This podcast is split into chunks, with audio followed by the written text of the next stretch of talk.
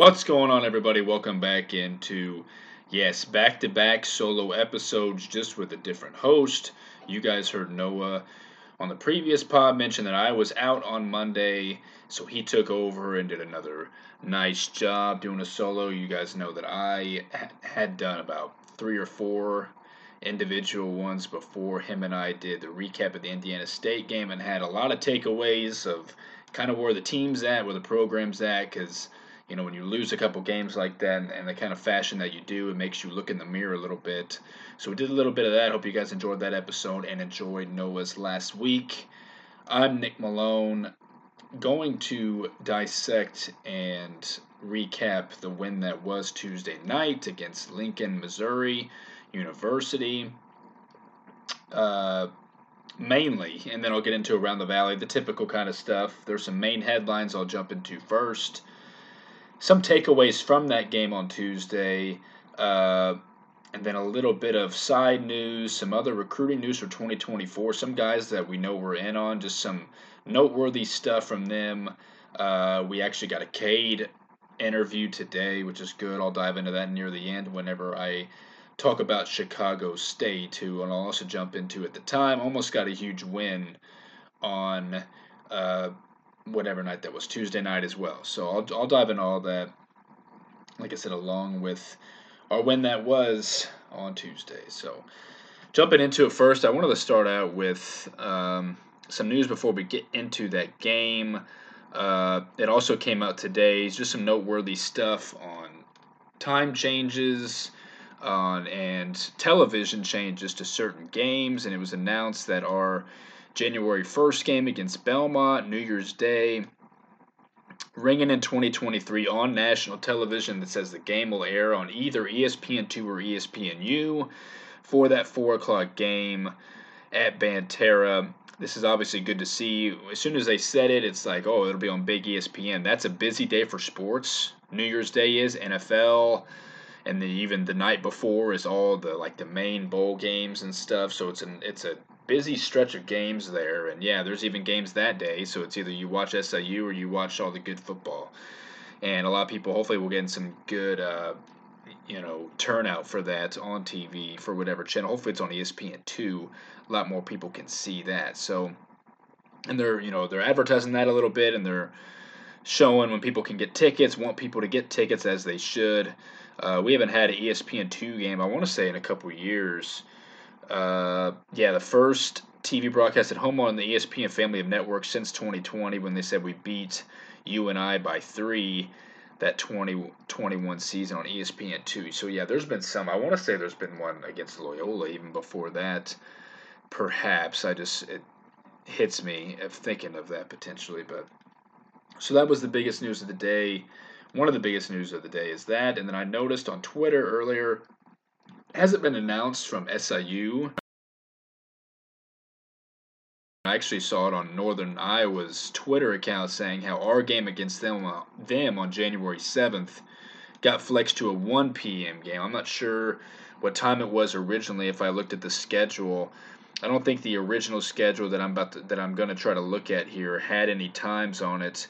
It didn't, and maybe the ESPN app has it changed now. I'll also go back and look at that as well to see if it did change. Yeah, it did. So, it probably changed on here. I'm not sure what time it was at. It was a Saturday, so probably a night game that flexed to a 1 o'clock game.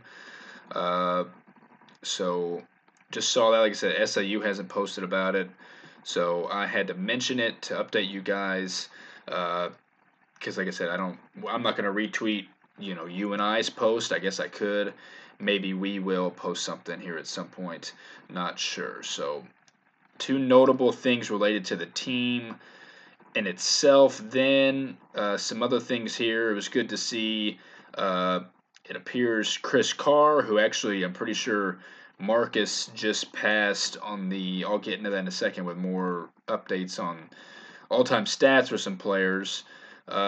Chris Carr got inducted into the Missouri Sports Hall of Fame on Tuesday, which is nice. There was a picture and everything. Great career. We talked about how he chatted with the team either last year or the year before that, just coming in, telling them what it's like of being a Saluki, what it takes to win here and stuff. And Chris Carr was a fantastic player. As I said, he was in the all-time scoring list that Marcus had previously just passed. I believe there was that. And then it was also today that, and we retweeted it, we know the players had the NIL deals with jerseys, from many jerseys posted about Troy and Clarence. Let me click on them again if they posted anybody else on our team. Just Troy and Clarence. And we were talking about this because we know this was the case beforehand. Seeing it like before the season started, we were retweeting it, and we haven't really seen any around Banterra Center. We hope that people are buying them, helping the players out a little bit.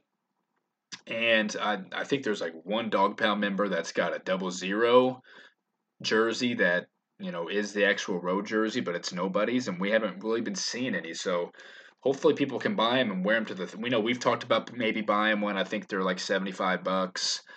For most of the players on the team, and some people will pay that and hoping that they do. That's obviously a bargain for jerseys. You can get, depending upon how you get them, you can get jerseys for $15, you know, at certain spots. And usually good jerseys at the professional level, I guess, or can run over $100. So $75 in general is not bad for some of your favorite college players. So hopefully that people are buying them to helping out the players with their NIL, as I said. So wanted to give those a retweet again. And then Trent was in the doghouse on Monday, which Noah did talk about, but he didn't get the chance to listen to it yet because he was doing the pod as it was going on. And it was nice. You know, Trent's always been a well-spoken guy. He's the number one leader on the team, as we'd say. And, you know, maybe as I got into the game, I would talk about it is Trent's still an amazing defender. He's the best on-ball defender we have on the team. He's important to have on the floor at all times. I'm glad he's still starting. He needs to be in closing lineups, which Noah dove into that. It did change last game, and this game you didn't really need it because it wasn't really close. So didn't really get to see it here. We got a lot of guys in that we like to see into the game, and I'll jump into that. But just how Trent's importance on the court and off the court, and he was, like I said, really well-spoken and mentioned, the biggest thing I took from it was he talked about like Clarence separately about what he brings. He talked about Lance and how hot he can get, and Trent says he knows and the team knows when Lance is on a roll. He'll get into like into mood, and he'll get into a zone that they can tell. And then he mentioned how one day they asked him about the potential of coaching, and he said he's definitely gave it some thought. He knows, you know, the how it, you know, the process of it all. He sees, you know, coaches over his career, coaches over his whole career. I mentioned Brian and the staff now, and he knows the work that goes into being a coach, and it does interest him. I can see Trent definitely having coaching ties one of these days. He's really smart, knows the game really well. They talked about a lot of other stuff as well, kind of the season to a point and what's been going on with him in general. And it's funny because I actually want people to mention, maybe we heard about it when we signed him as a freshman, and we talked to him a little bit at the open house, and we mentioned doing interviews on our podcast at some point, talked about it in the past. And it's funny because we actually talked to Stephen Verplanken at the open house last year, and he was interested. Never obviously happened, and he's not even here anymore. I would love to ask Trent about what it was like playing with Nico Mannion and playing in high school back in the day, and I think we can have some good conversations. So we always mention interviews, and we know, you know, getting people on a podcast can be a process in terms of monetary reasons and stuff, and you know, we'd be willing to do that for the content reasons, and we just like to be able to talk to these players because we feel like we can get, you know, more out of them than what typical people ask them. You know, we can talk to them more on a person-to-person, personal level than maybe some other people can. So I just said that knowing I would like to talk to Trent about more parts of his life and his career, maybe one day. But that was a good interview with him. Like I said, we retweeted that. If you guys want to go back and listen, about 16-minute interview with Trent on In the Doghouse. And then some other thing that I wanted to mention before I dove into the game was a takeaway from what Brian mentioned on the pregame with Mike. You know, he talked about whatever.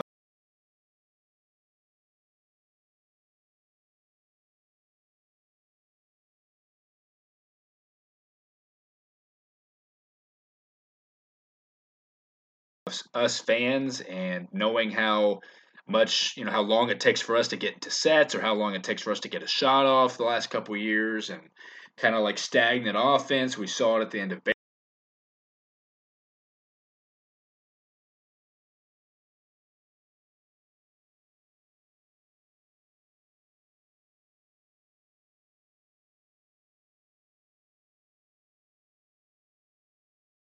wasn't anything like that with him. So we've kind of evolved here a little bit, and we know we're heavy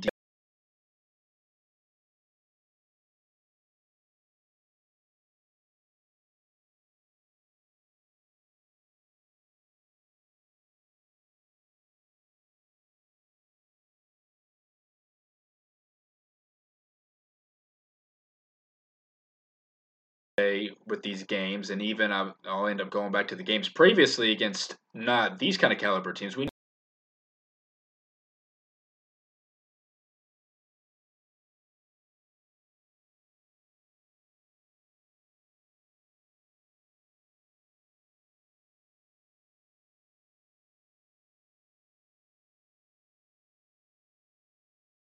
half to 2 seconds, and that's obviously, it doesn't seem like a lot, but in the grand scheme of a shot clock and a game clock, it definitely is. Again, so if we were, whatever we were shooting with 5 seconds left in the shot clock or 8 seconds in the shot clock last year, now we're down to like 6.5, maybe 5 even, or 6. So those are the kind of analytics you love to see, those kinds of specific stats that are cool, honestly, and finding out a lot of that stuff. And we know we kind of have an analytics-driven staff, so they, you know, notice that. And there's so many things out there that can help you to find out some of these stats. And that's a notable one because, like I said, we've been preaching for a while now that stagnant offense, you take too long to get into thing or take too long to get a shot off. We've been hoping that could change over time. And like I said, against these games, it's hard to tell if it matters and if it changes moving forward. But that was notable from Brian because I don't think we've heard anything about that specifically from him since. Like I said, we've been thinking it for years. So I wanted to pinpoint that.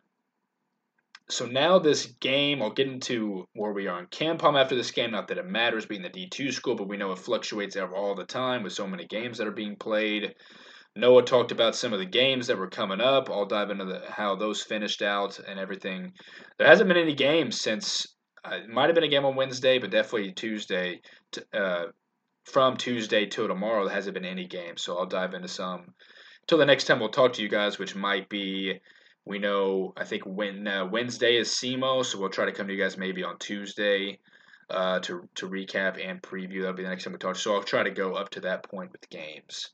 So let's talk about this game. I mean, it was what we expected it to be honest. We honestly, you know, knew it could have been a blowout. We knew some parts of this team that could have gave us fits. We know they have a really good player. Noah talked about him. And I'll dive into him, but I mean, we ended up finishing the job like we expected to. This was the 50th win, I think, instead of Brian's career.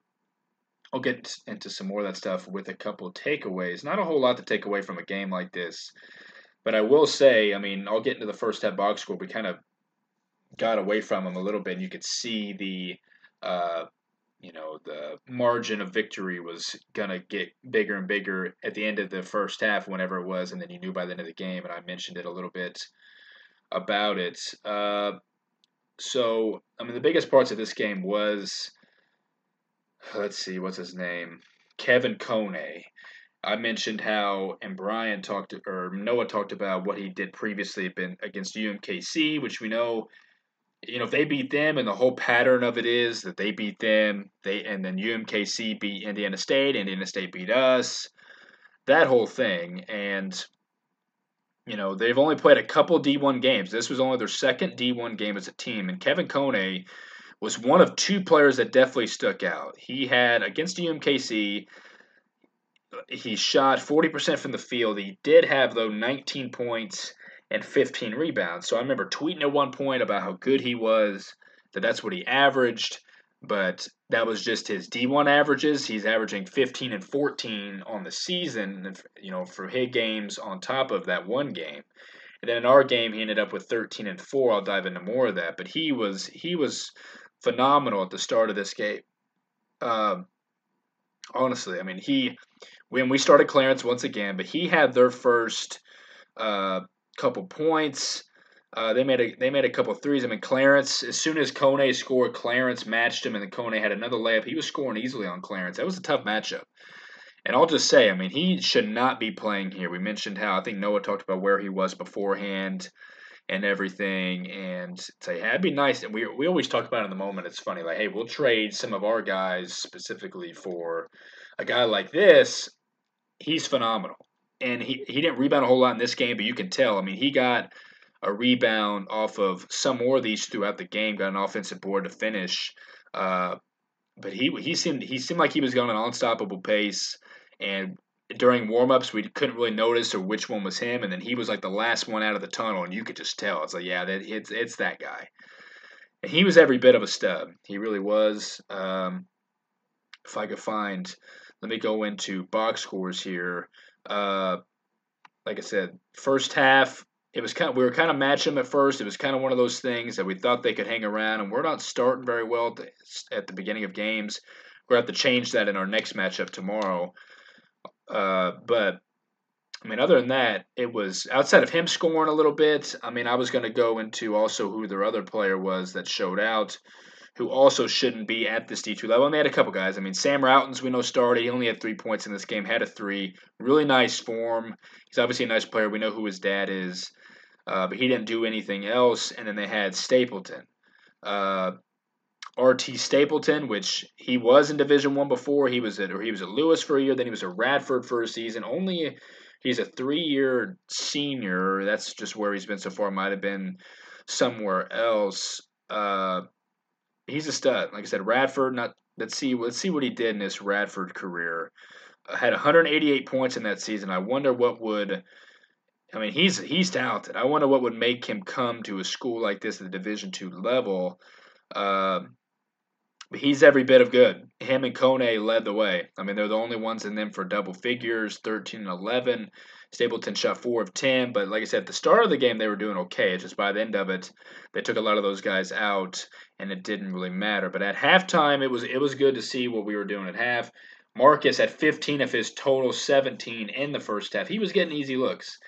He made a three, but he was getting the easiest of jump shots inside the arc. I mean, I guess we kind of posted him up at times, but he was just getting some kind of separation, and right inside the free throw line, he was getting some easy turnarounds or easy pull-up jumpers that they couldn't stop. And I think even Marcus was shrugging or shaking his head on the way down once and saying, like, it's almost too easy or they can't stop me. And granted, that's how we want him to be, but it's against a D2 team. You need to do that. And they didn't have, the matchups for Marcus were very favorable, 100%. So he was great in the first half, had 2 rebounds, played 15 minutes, had a steal. X, 6 points, perfect from the free throw line. He's got a perfect shot. We mentioned how, he didn't shoot any threes in the first half, but he was 2 for 3 from the field in general. He led us with 4 rebounds. X is a great rebounding guard. I'll end up going through it at some point again here, like what he is rebounding. He's one of our top rebounders for sure, and he's honestly doing that more than he's assisting right now. We thought his assisting was going to be his top thing. He's rebounding the heck out of the ball. Had 4 to lead us. Also had 3 steals at the half to lead us as well. Lance led us in minutes. He only had 3 in the first half. We'll talk about how the big second half that he had. 3 rebounds, 4 assists in those 16 minutes. Other things that stuck out, everybody played besides AJ, and I'll talk about AJ in the second half. Cade played about really just 5 minutes, didn't score in the first half. Troy had a really good game coming off the bench and playing the 4. He was hand-on it at times. It's exactly what we need him to be and what he's more comfortable being. And, Noah didn't talk about it. We discussed it at Alcorn State whenever Clarence started. We had a tweet about it. I mentioned saying, thankfully, just because of the way he's playing, and it's kind of just the way that we were, we needed a change-up of some kind. And, it's no disrespect at all to what we were saying about Troy, and his dad was adamant about going at, some other fans were talking about how thankfully that, and they were saying, like, yeah, good that Troy's out of the lineup, which is unfair and unjust, and people can have their opinions. But then, his dad was going off of some comments made there. So we thought ours was taken out of context a little bit. And I talked about it, that it's just whatever it takes to win. We didn't mean any disrespect or anything. It was just a change up for the team. And it looks like Troy's, potentially going to be better at this kind of role. We know he was good at times as the five, but, obviously if times get hard for a team, you need to make some kind of changes. And that's what we did. So Troy only had 2 in the first half. I'll get into what he had in the second. Dalton 5 points in 4 minutes. He did have a 3, which we were talking in warm-ups. He was shooting threes and wasn't making them. It's like, man, take game shots. And he made his 1 in the first half, 2 for 2 from the field total. Jawan, 1 point. It was at the free throw line, went 1 of 2 in 8 minutes. J.D. did not score. He did in the second half. Didn't do a whole lot in 9 minutes in the first half. Good to see him out there. Foster, 2 points. Clarence, 4, 2, perfect from the field. Didn't rebound, but did have 2 steals himself in 7 minutes. Trent didn't score in 8 minutes. And if I'm missing anybody, that's it. So, like I said, AJ was the only one to not play in the first half. But I did mention how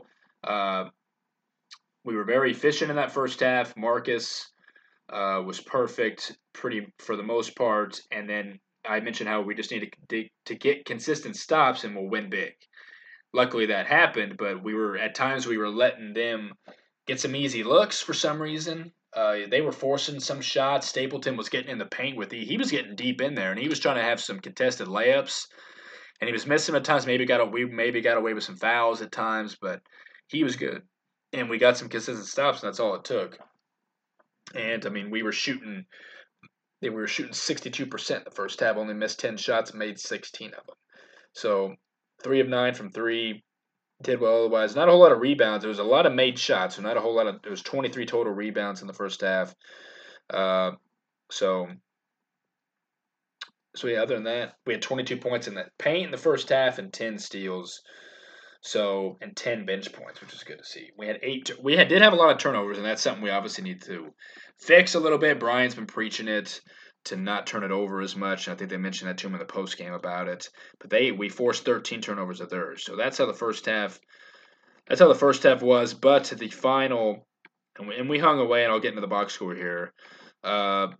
Ended up being a 88-51 lead. And that was 37. I believe it got maybe around 40.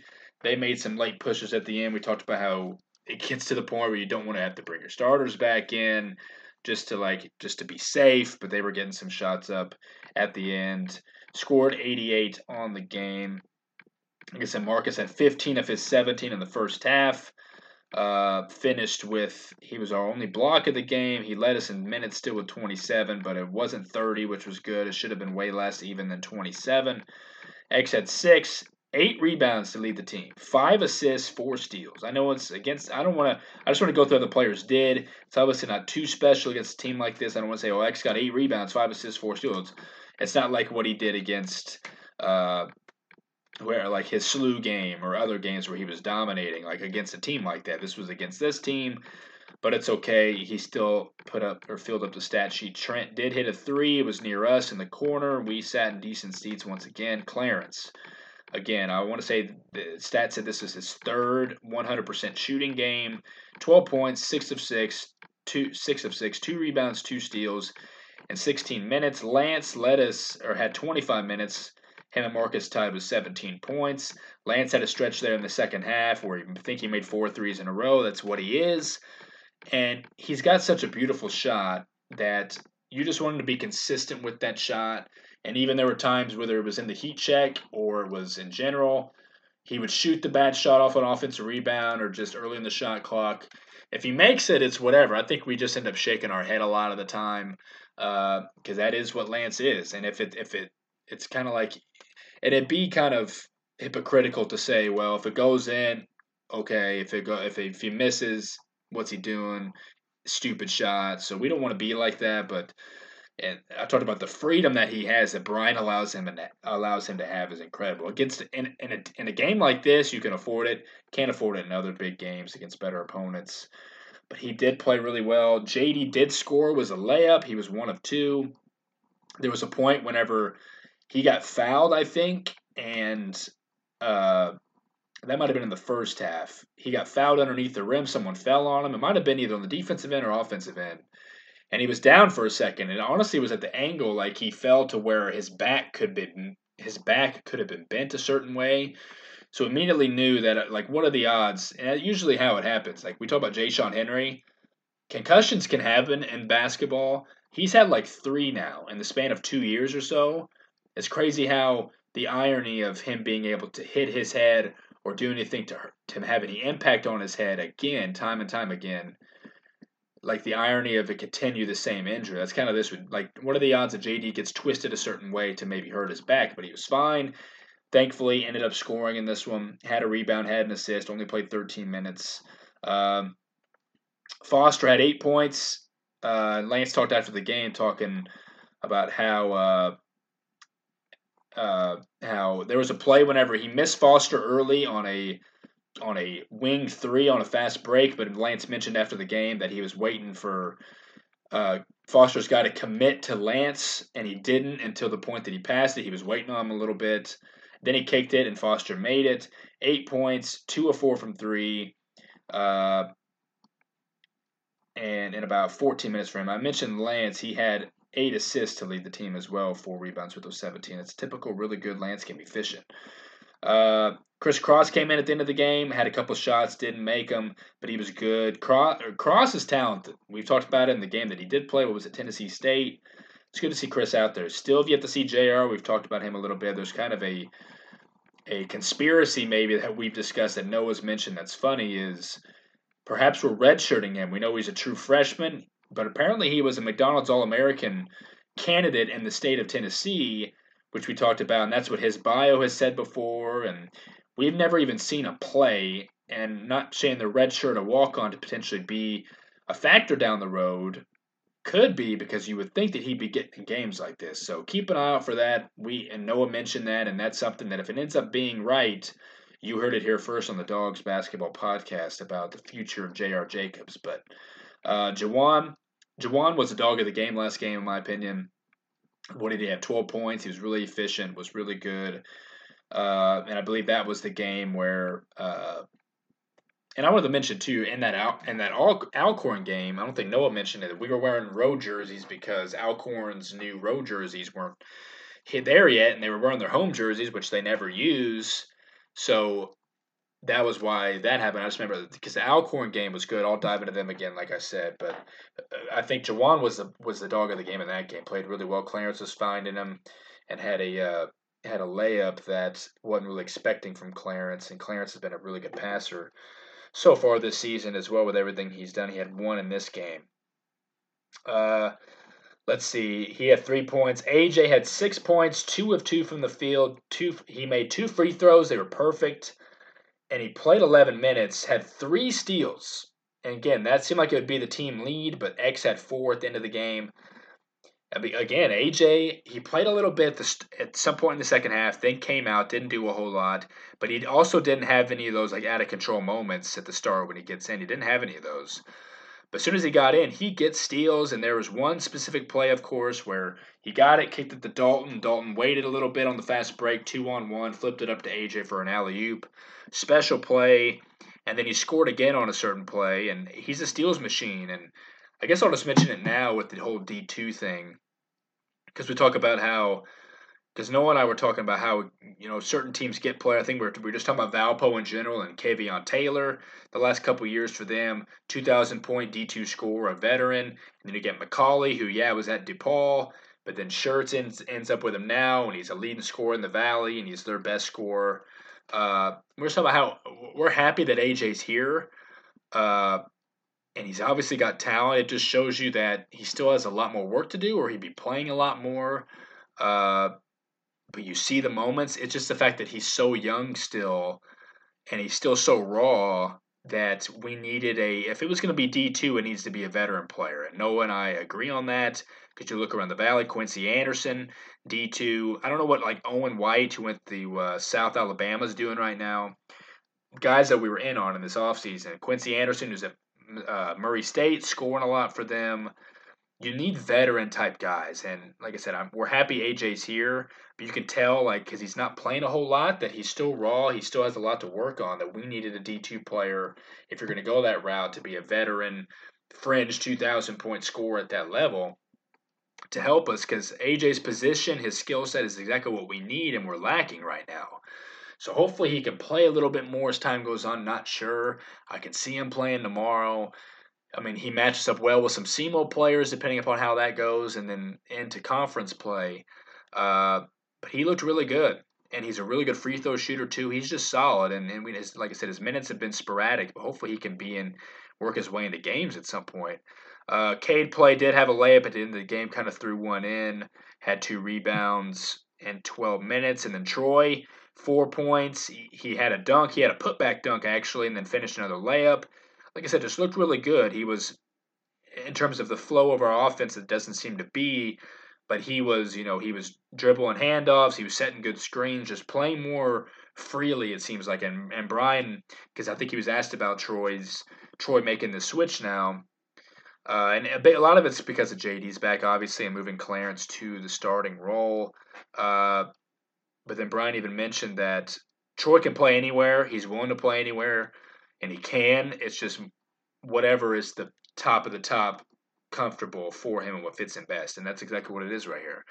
Dalton ended up with 8 points in about 13 minutes. Didn't do a whole lot else, but shot well. Was 2 for 2 from 3, which was good to see. And then stats-wise, we allowed them to only shoot 41%. We shot 63%.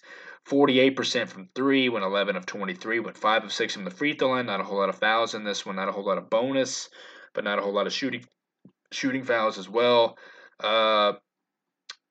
Rebounds, we had 31 to their 18. We had 25 of them defensive. Let's see, we only had the 1 block. Steals, we had 16 steals as a team. They only had 5. And we had 24 points off of their 21 turnovers. We had 5 more in the second half. What was that? They ended up having just 8 in the second half. And we had 8 second chance points, 46 points in the paint, which is good. So just an all around 40-minute game, and that's what Brian mentioned in the post game. But again, like, you can take away the specifics of certain things that went right compared to, certain things that went right compared to, just beating a team like this and not having a whole lot else to take away from. So that was the game. Like I said, we got some stops, and then we got everybody into the game, which was great. Those are the only takeaways. I did have some quotes from Brian here. He said, "I'm proud of our guys. I thought they came out with the right mindset for a full 40 minutes. In terms of how we played, they shared the ball. They did a pretty good job of keeping the ball out of the paint. And overall, everyone that played contributed and impacted winning." He said, "For us, it's about continuing to get better. That was our challenge to the guys the last 48 hours. It was good leadership from the seniors by being ready to go from the start." End quote. So yeah, I mean, that's all pretty much what you can take away from a game like this. Like I mentioned, Kone's game and Stapleton's game, they were really the only factors in this one. We scored 50 exact points in the second half. They said they kind of benched some of their good guys, but Kone and Stapleton should not be at the Division II level. They should easily be at the next level. We like their game a lot, and we know the whole ties that they mentioned with their head coach. He got some recognition before the game started as well. So it was a game we were supposed to take care of, and that we did. I wanted to see here now some things looking ahead to some notes after this game, going into this next game, some quick hits. As a team, we have 168 assists in 11 games, 15 assists per game, ranked 3rd in the Valley. And Marcus leads us in that category. He's right ahead of Lance. Five of our players, though, have 10 or more assists on the season, so that's good. We're 62 points allowed per game, is 3rd in the Missouri Valley and 43rd nationally. We're holding opponents to just 28% from behind the arc, which leads the Missouri Valley and ranks 28th nationally. Only 5 teams have shot over 30% from distance against us this year. Our 8.5 steals per game ranked second in the Valley. Lance leads the way with 2 per game and has recorded multiple steals in 5 of his last 7 games. So I mentioned there was the one game where he didn't have any steals. I think that was Indiana State. He didn't have any. Marcus, I mentioned earlier, passed Chris Carr on the all-time scoring list. He's now 17th.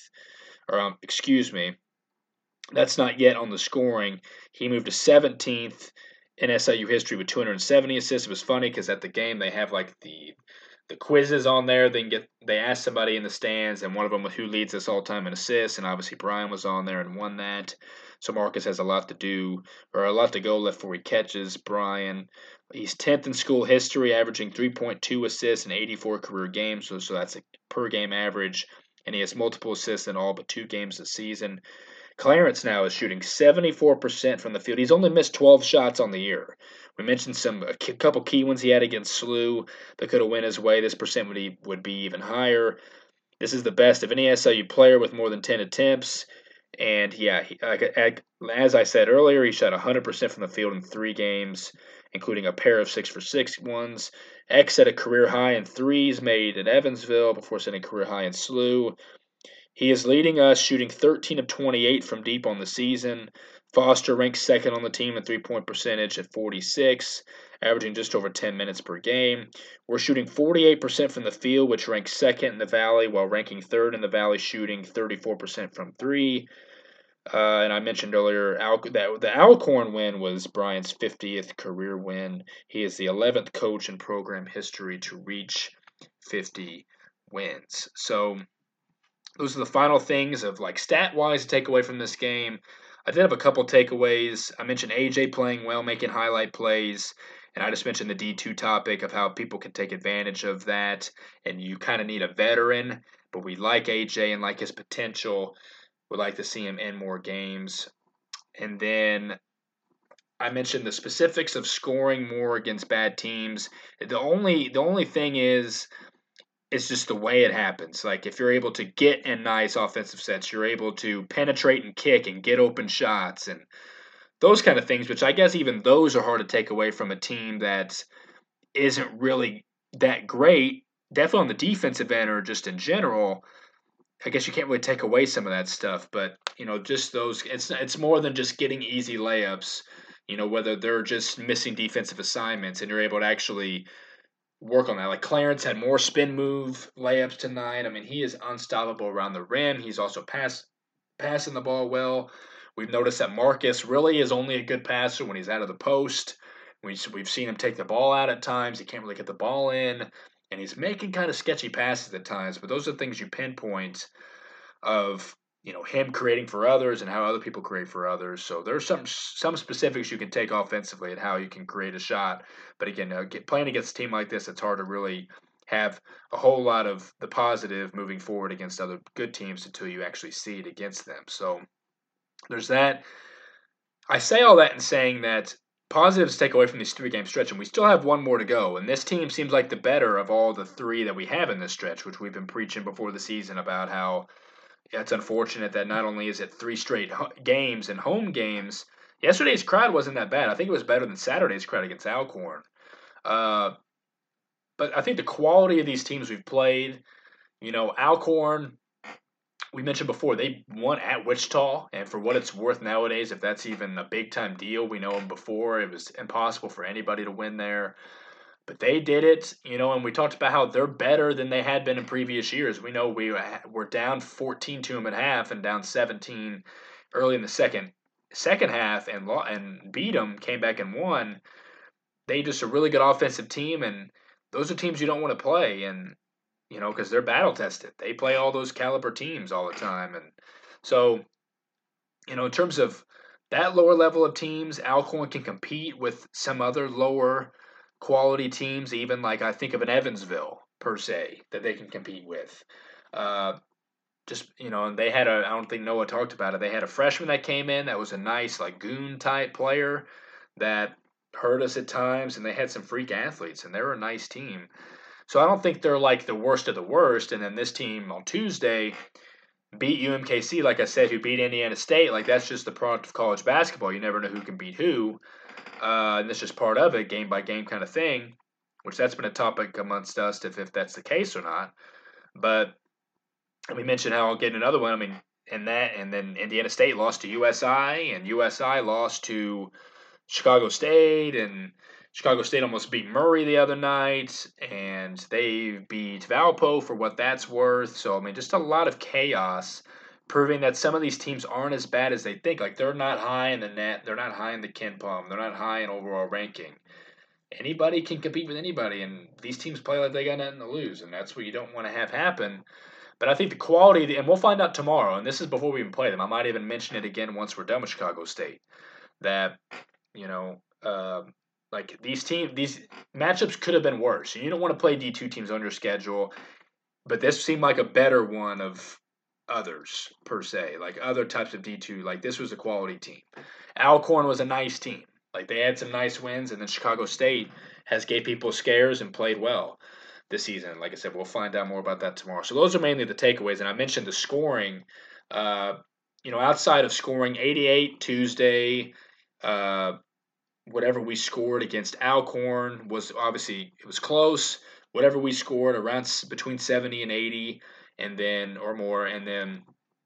But before that, I mean, we scored 71 against Indiana. So I was going to say, here's where our scoring increases came, and we're over 70 a game now because of these. But we scored 71 against Indiana State. We scored 72 against SLU, and then Evansville, I mentioned, is kind of on the caliber of even an Alcorn State, I would say. Who knows? Evansville, we scored 80 at third place. So we're kind of outside of just the bad two games, the SLU-Indiana State game, we're scoring a little bit more. So that's good to see, and we talked about how our defense has kind of taken a hit in those previous games, so kind of sacrificing a little bit, as I've mentioned.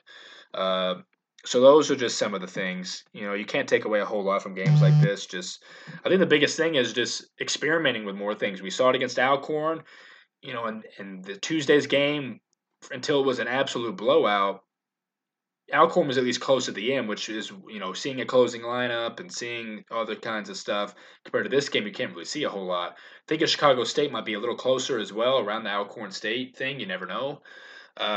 So we'll maybe see more in that, but those are really the only takeaways you can have from, you know, matchups like this per se. So I'll get into them here in a second. I want to go into now games from when Noah last talked to you guys on – you know, games around the valley. UIC beat Prairie View, and UIC's getting some love recently, you know, and even some power rankings. They could be around the middle of the pack of how they're playing. They're playing well right now. And here's the game right here was Chicago State. They were beating Murray by 20 at the start. We were keeping up with it while we were there, and in general, they were winning big. They had a player drop 25 in this game, but he was also matched by Jacoby Wood on the other side. They had a huge lead. And Murray just stormed back brick by brick. They took a late lead. Chicago State would take a lead. Murray would match them with a huge shot on the other end. And then it would get into closing time. And then Murray was able to take the lead. Chicago State had about 9 to 11 seconds left for a final possession. Went down. Some kid was dribbling at the top of the key.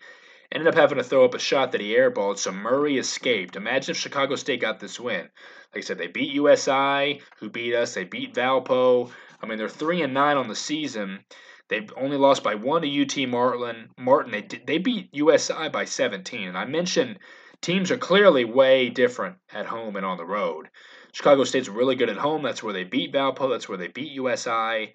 And then it seemed like they would struggle on the road. They clearly didn't in that game. They've played some other games that have led up to this moment. They lost by 30, their first game of the year against Northwestern. They lost to like Kent State a lot. They lost by Marshall. They got killed by Marquette, Cleveland State. So they're clearly that. So I'll get into them more. I was actually going to say more of that. But the fact that they competed, they're 3-9, and they almost beat Murray, almost broke that 18-game home winning streak. So I want to look real fast. I want to say that's the last home game Murray has until they host us. No, they host Murray tomorrow, which I'll get into some other games before that, and they're on the road, and then they host us. So Jacoby Wood had 24 to lead them in that comeback win, so they escaped Chicago State in that one. And I mentioned no other games on Wednesday or Thursday, or tonight. But tomorrow there's only 3 more games, and that is our game. And then, like I said, Murray hosts Austin Peay, 6.5-point favorites tomorrow at 7. And Missouri State, continues their tough non-conference. against another good team. They play Max Obnas and Oral Roberts. It's crazy because Max averages 19.7. I believe he just reached the 2,000-point mark for his career. I saw earlier. Let me double-check on that. We know he was testing NBA waters. They made the tournament in 2021. He tested the waters, maybe even could have entered the portal, and I honestly wish he would, but he's played in 99 games there in his career. He's had a heck of a career. I respect him for sticking there and building his legacy. Yes, he is now at 2,016 career points. Unbelievable, and some of the things that he's been doing there. So Missouri State will have to deal with him tomorrow night in their 4-6 season. Oral Roberts is projected to win 65%, and Oral Roberts is 8-point favorites against the Bears. And then Saturday, UNI plays Townsend, 8-3 Townsend. That's a tough matchup. UNI's had a good non-con as well. Indiana State, here's a test for you, another road test. Using the USI, we feel like at times we should have beat them at home. They go at Duquesne, who's 8-3. So that won't be easy. That'll be a nice test for them Saturday. Illinois State in an Indy Classic. It's against Ball State, and Illinois State's kind of riding good wins right now. And then Bradley gets at Arkansas on Saturday at 3 o'clock, 9-1, 10th-ranked Arkansas. Some really good games. I mentioned Indiana State, Duquesne's a great game. This one, even though Bradley, they don't have a spread yet, clearly we'll know that tomorrow. 79% chance to win from Arkansas. It's actually pretty low. I thought it was going to be really higher than that. We know Bradley 7-3, and they're really good. Arkansas is really tough, though, so that'll be a tough loss for Bradley probably. And then here's a big one, 7 o'clock Saturday night, Drake at SLU. SLU's been struggling. They've dropped some games. Ever since they beat us, they lost to Iona, who's really good. They lost to them by 22, lost by 5 to Boise at home. So they've had 2 games, and I just remember seeing, because I follow St. Louis sports in general, not the Billikens necessarily, but people talking about how they're kind of struggling. And people are mad at Travis Ford and things that they're doing, which is shocking. But they do host Drake, and then they host SIUE next Wednesday. So tough home games for them there. Drake will be a great matchup for them. That is a must-watch game, 72% chance for SLU to win. And then Sunday's game, Northeastern goes to UIC. Valpo hosts Elon. Belmont's at Chattanooga. I think that's a little bit of a rivalry, perhaps, and the Missouri State hosts Central Michigan. I mentioned I won't come to you guys probably till Tuesday, but on Monday, Chicago State's at Illinois State, so they're playing most of the Valley. Bradley hosts Stonehill, and then on that Tuesday, we'll jump into it at that time, but Drake gets Mississippi State, who's having an undefeated season right now, 17th ranked, no telling where they'll be at that point, and then UIC at Northwestern, who's 7-2. So that'll be some really good matchups for Valley teams to finish out the non-con schedule. So we'll dive into those games again as time goes on. Those are 4 o'clock and 8 o'clock games. So we'll dive into those when we preview SEMO on that Tuesday. So there's that. And then net update I keep having on here. It's not changing. We're still at 84. They'll have that every couple weeks, I'd imagine. I did see today, and people have been talking about it, just some small things that – apparently, Purdue calls themselves Florburn U. They had a post that talked about it. We know Matt Painter's there. We know he was a former SIU coach and all that stuff. But you know where that initially comes from. And they had a video where it said Florburn U. And we know that's where this is from. So, as Illini fans, we don't like Purdue either. And we're not too fond of Painter because he was just here for 1 year till they got a better opportunity. Can't blame the guy. But especially if he's stealing our mantra, don't really like that. We know they're rolling right now. I think they're number 1 in the country, which is shocking. Zach Eady's leading the way, but saw that. Can't be stealing our Florburn U. Someone's got to get on that. Talk to Matt a little bit. A little bit on the recruits here I mentioned.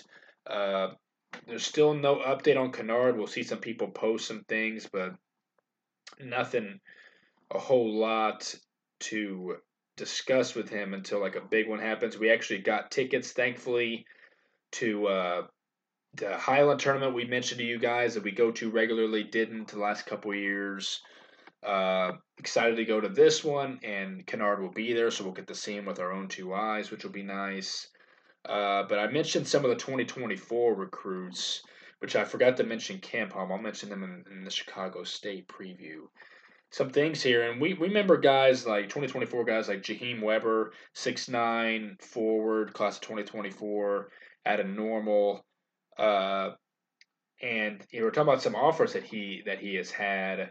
And he's had, we know we have offered him. We offered him in July. Bradley offered him as well. And then he visited Belmont, Illinois, and Iowa during the fall.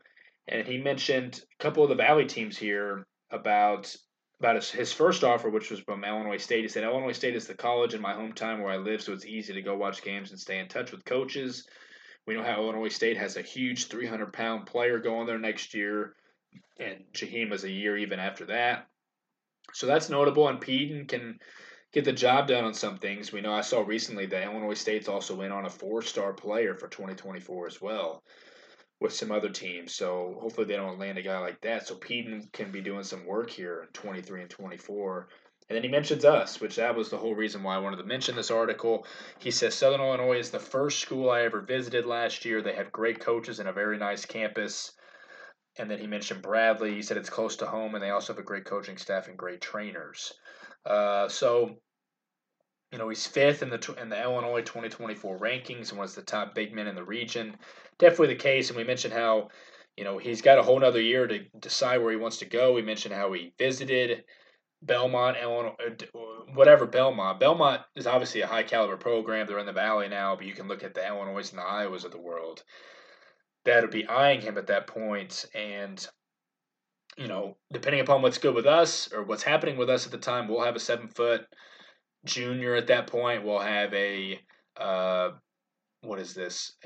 Clarence senior and your Scotty redshirt junior, senior. So depending upon how our roster looks, it'd be nice to add a guy like that. But that's around the same size as guys we have. Not really a fit. But as long as he doesn't go to Illinois State or Bradley, that's all I care. So I spent too much time talking about that. And then Cole Kurta, though, another 2024 guy of the Wolves that we've been in on, 6'5" guard. He received an offer from Penn State.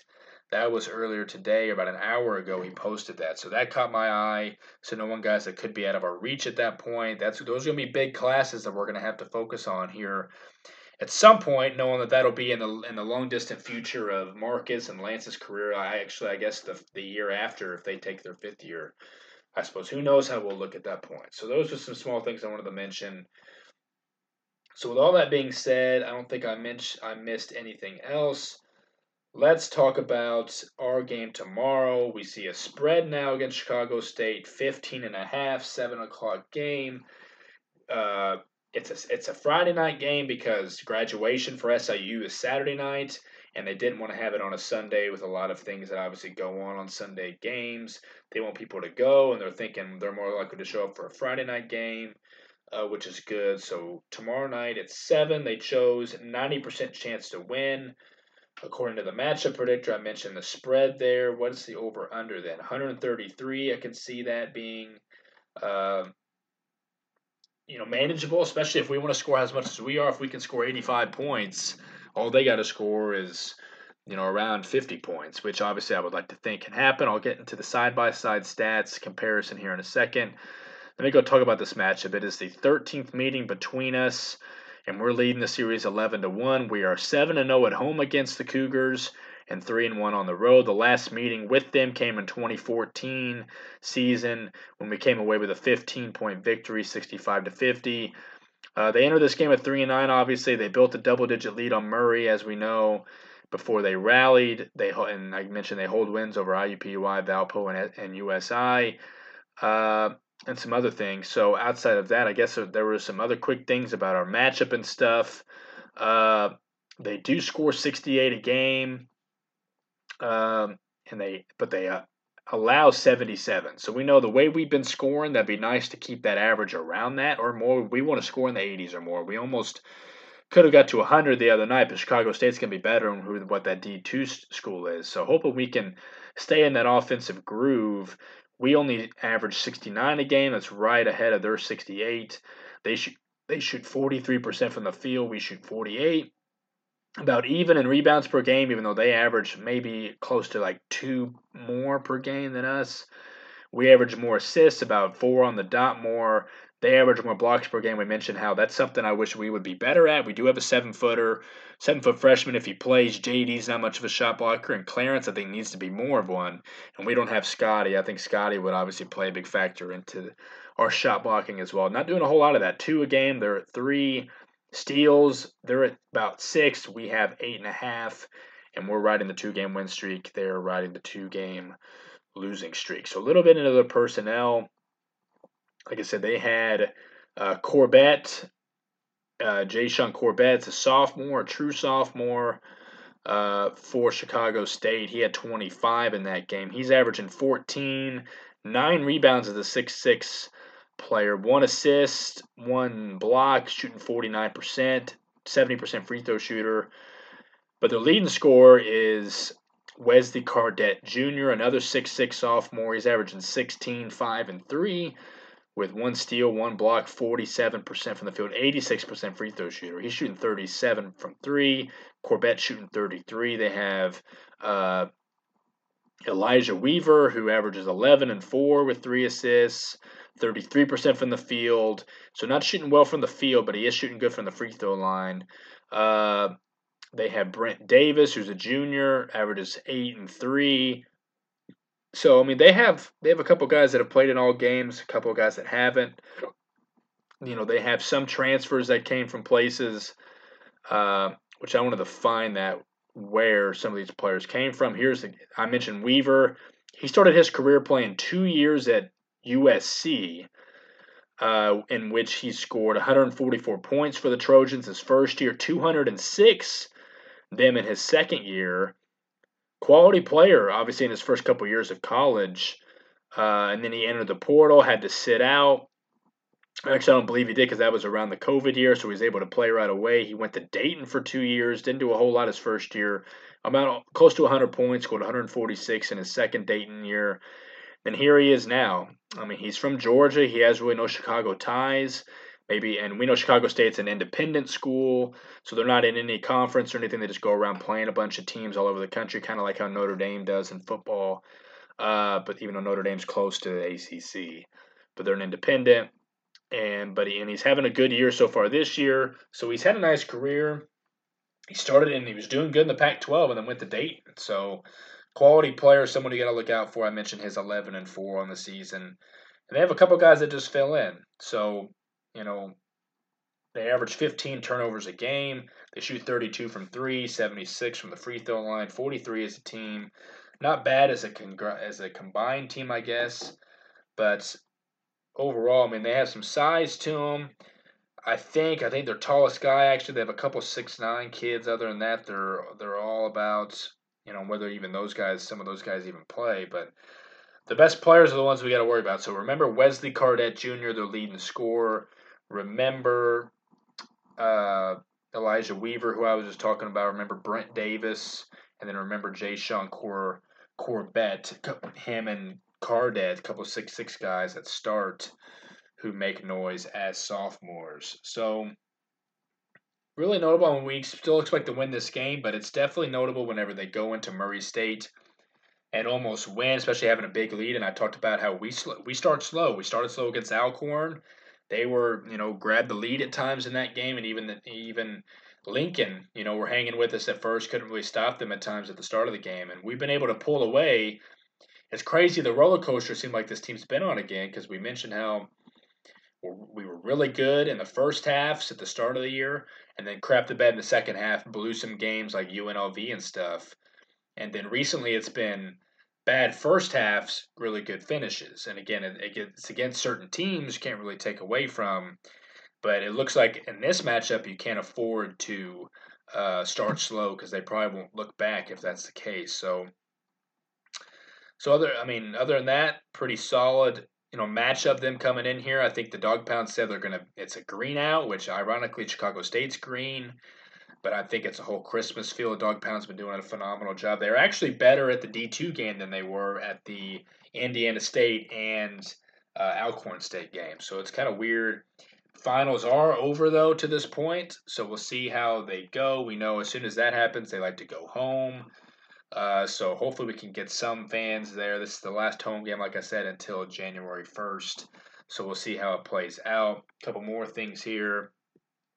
Well, I had prediction of 15.5. I expect us to cover that by the end of the game. Not sure how it'll be before the game. Haven't talked to Noah about a dog of the game. Yeah, I mean, you pick apart some. I want to see more guys in the flow of everything. I would like to see AJ play more. I'd like to see J.D. get more comfortable offensively, knowing that's not his game, but just in general. Want to just see, you know, Lance continue. He was 6 of 9 in this game. Want to see him continue and finally get on a good, consistent hot streak from the field, not have really good, really bad, and that pattern. You really go with anybody. But again, I think as a group, don't start slow, because then Murray's a team that can claw back. Not sure if we are. We've done it before. We did it against Oklahoma State, I suppose, but to each their own. Certain games are different and how certain teams play and the play style. Play like you got nothing to lose, and things can happen. So Chicago State can have that mindset coming in. So we'll see. Like I said, hopefully we can cover that 15.5 by the end of the game. Safe to say, I mean, nobody, you know, it wouldn't be against anybody taking, if they were just thinking in general of them covering, Chicago State covering the 15.5. It's possible. Like I said, just don't start slow and finish strong.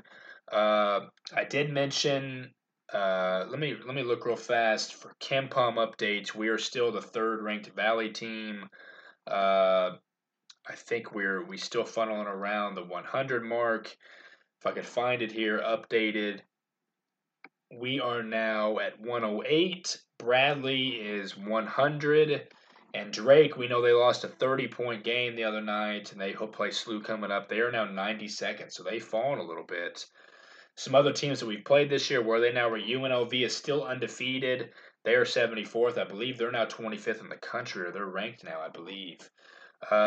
Which, by the way, I just see Wichita at 82nd here, knowing that that's who Alcorn beats. Let's see. SLU is 63rd. And Kansas State, just knowing some teams that we played this year, they're 55th. And then the only other team that would be on here that we did play is Alabama, who ranks 10th in KenPom. I mentioned Purdue earlier. They are 5th, but they are number 1 in the country. So that's where we stand. And I know they also have, like, point spreads throughout. KenPom's a whole big thing, but we'll just keep an eye out for where we rank. So 108, not bad. We know we used to be at. We were in the 70s whenever we beat Oklahoma State, and we've fallen ever since then. It'd be nice to have continued that, and if we were UNLV's only loss at this point, that would have been nice, because they would have beat Cal Baptist and we would beat them. Should have finished that one, because they could obviously look great, and we know Rocco Miller posted about, you know, mid-majors of the top tier, the second tier, and then the teams that need automatic qualifiers. The second tier guys are the teams that could be at large. We're out of that rank now. Reasonable. The Valley in general has struggled. That's not going to be any easier for some of those matchups I already mentioned. Had Murray lost to Chicago State, that would have been the absolute bottom and the absolute floor of what the Valley could have been this year. But we playing tomorrow and seeing how that could go. So, like, Valley has not been great this year. And then I'll end here talking about Cade and the comments he made in a good interview. We mentioned how we haven't heard from everybody just yet. Did hear from Foster, haven't heard from J.D. yet in his return. That'd be nice to have. And then have not heard from AJ either. Heard from everybody else. So it's good to hear from Cade now. We know there was a video at the start of the year about his whole college process. So Ronnie was talking to him about what it's like being a college student, and he said it's been good. Classes have took up a part of his time outside of practices. He's been doing a good job with that. He thinks he's getting all A's. He said that maybe his psychology class could be on the brink of an A or a B, but he's doing a great job, and that's what the team wants, obviously. So he said finals. His last final was earlier this afternoon. But the biggest things were him talking about getting used to the play style. He mentioned the ball pressure that they want to have. That's been something he's been getting used to, that Brian wants, and we heard Brian talk about that a lot. You know, they've talked about things that his high school coach and even his coach before that coached him in AAU ranks and even before high school, what he taught him and stuff to prepare him. And I remember him talking, like, at some point last year when we landed him, when he had an interview with Mike, was talking about how obviously what he was taught and his career to this point is what we were preaching here, which was a connection that landed him here. And also the biggest thing from the interview was him talking about his current status of the team, that he thinks he's played well. He's helped the guys win. He does take pride in his talking on defense. That's one of the biggest things that he says he's always been used to. He's physical, he's been saying. He's good in the paint. He thinks he's been playing well. And Roddy mentioned to him about the red shirt, and Cade said he thought he was going to red shirt, and that's what the coaches and him agreed on at one point. And then, it's definitely the case. When we saw him come in at Tennessee State, it was for sure after Oklahoma State and USI, I guess, to that point, that once Scotty was hurt, we needed somebody. And that's what Cade said. Brian went to him and told him that, hey, we're running out of bigs. We need you to play. And it has been spotty, and that's the thing. You can't – he should have been playing in every single game since his red shirt was taken off. And he could have made a difference in UNLV. You never know. He made the difference in Cal Baptist. I mean, he made those key shots that mattered. Could have made some shots in UNLV. I know that was a crazy style of play, and they would have been all over him probably. And Brian mentioned why him and Foster didn't play was – the style of play and their ability to turn us over, which they both could have helped us in that game. There's no doubt about it. So he just agreed, and when Brian told him that they were going to take it off him and play him, and he was willing, and he was upset when he thought he was going to redshirt because he knew he could play, and he's glad he is, and we're glad he is because he makes differences in games. He's played almost perfect in every single time he's played.